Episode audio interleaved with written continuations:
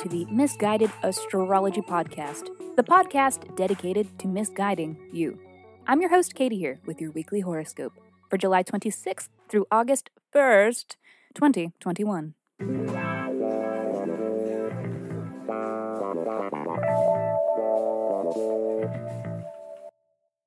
Welcome back to the podcast where I don't know you, but it might seem like I do because I'm sharing musings based on the sun and the moon and the planets and shit. Every week, I do a little sky spying and then report back so that you can know what the fuck is going on around here. The astrology is sound, but my guidance may not be. Before we get into it, really, truly, genuinely, from the bottom of my heart, thank you. Thank you to those who have shared this podcast with friends, to those who have left us reviews on iTunes or on wherever you stream your pods from. I am so appreciative. These are the best ways to help this little self produced podcast. And I've said it before and I will say it again it definitely does not go unappreciated. Uh, so, a reminder and a humble request that if you write us a review on iTunes or Pod Addict or wherever you stream, or if you shout us out on IG or TikTok or wherever your preference, just let me know and provide your birth dates, birth date time, and location so that I can send you a 24 page in depth birth chart report. Email me at misguidedastrology at gmail.com. The full length episodes where we answer listener questions by reading their birth chart were on an accidental hiatus as my co host has been a bit under the weather, but I am happy to report he is feeling better, so we're going to get back at it. A new episode will hopefully be out this Thursday, and we are always taking new submissions. So if you aren't afraid of receiving a little misguidance, please write in and do be sure to include your birth details and a question that is unique to you that you are hoping the sky can help answer. And now, finally, the moment you've all been waiting for, we move along to the astrology of the week. Uh, early week is off to a sleepy start, which is nice because we need a little recovery from the Aquarius full moon part one.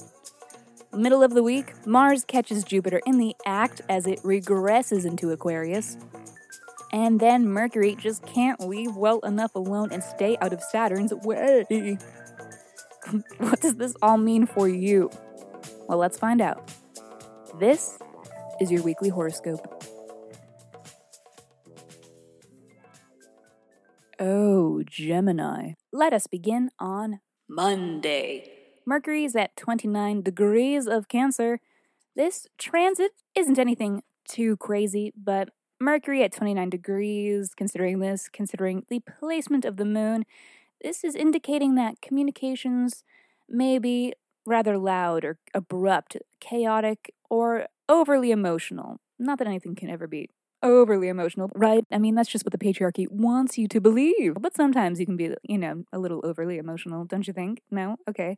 Well, in any case, this is you kicking off the week with the moon in your 10th house, so you may be noticing and focus the topics of your career or the recognition that you receive from others, uh, your life path. These are all things that may be on your mind or on the menu or happening on Monday. Tuesday, Mercury enters Leo.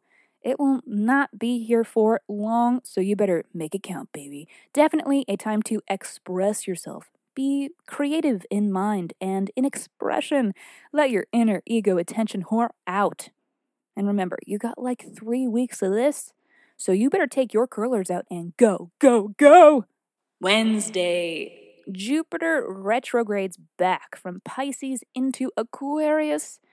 A lot of astro community has been speculating that this will align with reinstated COVID restrictions which isn't surprising given the way things are going with the Delta variant, and also isn't surprising because it's already begun in some places with new mask mandates and the like. Aquarius is definitely something of a conservative place for boisterous Jupiter to be, especially with Saturn as a roommate, you know, because Saturn's kind of stuffy. But don't tell Saturn I said that. In an overall sense, there may be less incentive to move about the cabin, so to say, than there was when Jupiter was in Pisces. but this does bode well for electronically based affairs. It wouldn't be a terrible time to launch an online campaign or a store, or to finally break down and make that OnlyFans account. You know, whatever, expanding through technology in any of the myriad ways looks good for something like this. And in a long term sense, for the duration of Jupiter's stay in Aquarius, which is a couple more months, this could be an indication of positive actions being taken towards humanitarian efforts, which we love. Uh, also, this may serve as a little light-hearted boost for all of you going through your Saturn returns right now. But that is not all we are looking at for Wednesday. Mars is also at 29 degrees Leo, which is damn spicy assertive, competitive, and at times aggressive, Mars demands that action be taken. This is a day to dig in and find your courage, or get ready to scrap because this transit is here to fuck around and find out. This transit is definitely telling me shit is going down today, and maybe even tomorrow too, but we'll get to that later. There is a lot going on amongst these transits. We're looking at broad trends with Jupiter and Saturn, we're looking at acute trends with Mars and the Moon. I'm going to do my best to lay them all out for you. So, to begin with, this is lucky Jupiter re entering your ninth house of travel, foreign affairs, education, expansion, spiritual manifestation, publishing and or broadcast. These are all the ninth house things. Um, Jupiter being here is super cute because you've been seeing a lot of action in these areas, and Jupiter is here to act as something of a sweetener. You see, Saturn, the planet of hard work, is stationed here in this house. Um, it has been for a few months and will be into next year. And this is also the house where the Aquarius full moon part 1 took place, which was something of an offloading event or an ending, um, a point of letting something go. So, my point being, there are big changes taking place in these areas of your life right now. And while the progress may not be very forthcoming, the payoff is on the way, and Jupiter's going to help with that. Also, Mars is getting crazy in your third house of neighborhood, siblings, and commutes, you know, and friendly communications in general. So expect some action or some tension in these areas today. Uh, however, if we look to see what the moon is doing so that we have a better grasp of the you know, more immediate topics coming in specifically for this day and how all of these different things I just spoke about will coalesce. We're noticing that it is an 11th house focus, so that of friends and community, and what can be done in the name of the greater good. A shifting landscape in your local social circle is leading to a larger addition in your um, greater social circles. Uh, there may be a lot to mull over. Talk it out with a friend if you gotta, if you have them. I know you do. You're a Gemini. Come on. Thursday. We may be seeing some of yesterday's themes come together in a pivotal moment today. Uh, we all, we're looking at the moon conjunct Chiron. This is a butthurt energy, sad boy vibes, but don't even bat an eye at that because it passes very quickly. Uh, the real star of the show for Thursday is the Jupiter Mars opposition. This is taking place around 3:30 p.m. Eastern Time. This transit got its start yesterday, but doesn't reach its exact opposition until today. In a broad sense, this is conflicting forces having to do with individual needs of the self versus the needs of the whole or of society. And in a more individual sense, this can be a transit of self confidence and of risk taking, which can be fun. So jump first and ask questions later. Your chaotic, mutable aunt says so. The opposition of these planets at a critical degree can be extremely chaotic, but can also be deeply empowering.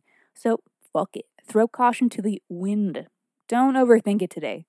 Be the action you want to see. And you gotta do it before Mars enters Virgo, where it will be for a few weeks. This is an energy infusion into matters of logistics and just getting your affairs in order. We don't want to do it, but we need it. Friday. Nothing of note. Saturday. Ceres enters Gemini. this is an opportunity to use your words to ground your emotions into earthly existence and action. So, like, I don't know, speak with intention or whatever. Sunday. Mercury opposition Saturn, which can be researching for work purposes, or for furthering your self purposes, or for just keeping the mind busy purposes. Maybe you're researching porpoises. I don't know, man. It's a good day to be taking a critical and analytical look at things, but also to be hypercritical, which is annoying if it is in terms of the self and if it's directed inward, and then it can be kind of hurtful and like, why am I thinking such awful, nasty things about myself? Don't do that. You know, if that's the case, this transit could be a case of troubled self esteem, and nobody wants that may not be such a bad day to spend alone or in the comfort of home or safe space for these reasons, um, and to put off all major decisions and commitments until after Monday or Tuesday when Mercury is good and out of Saturn's way, because fuck that shit. Alrighty, Gemini, that is all for this week. Thank you so much for tuning into the Misguided Astrology Podcast. I'll see you next Monday. Música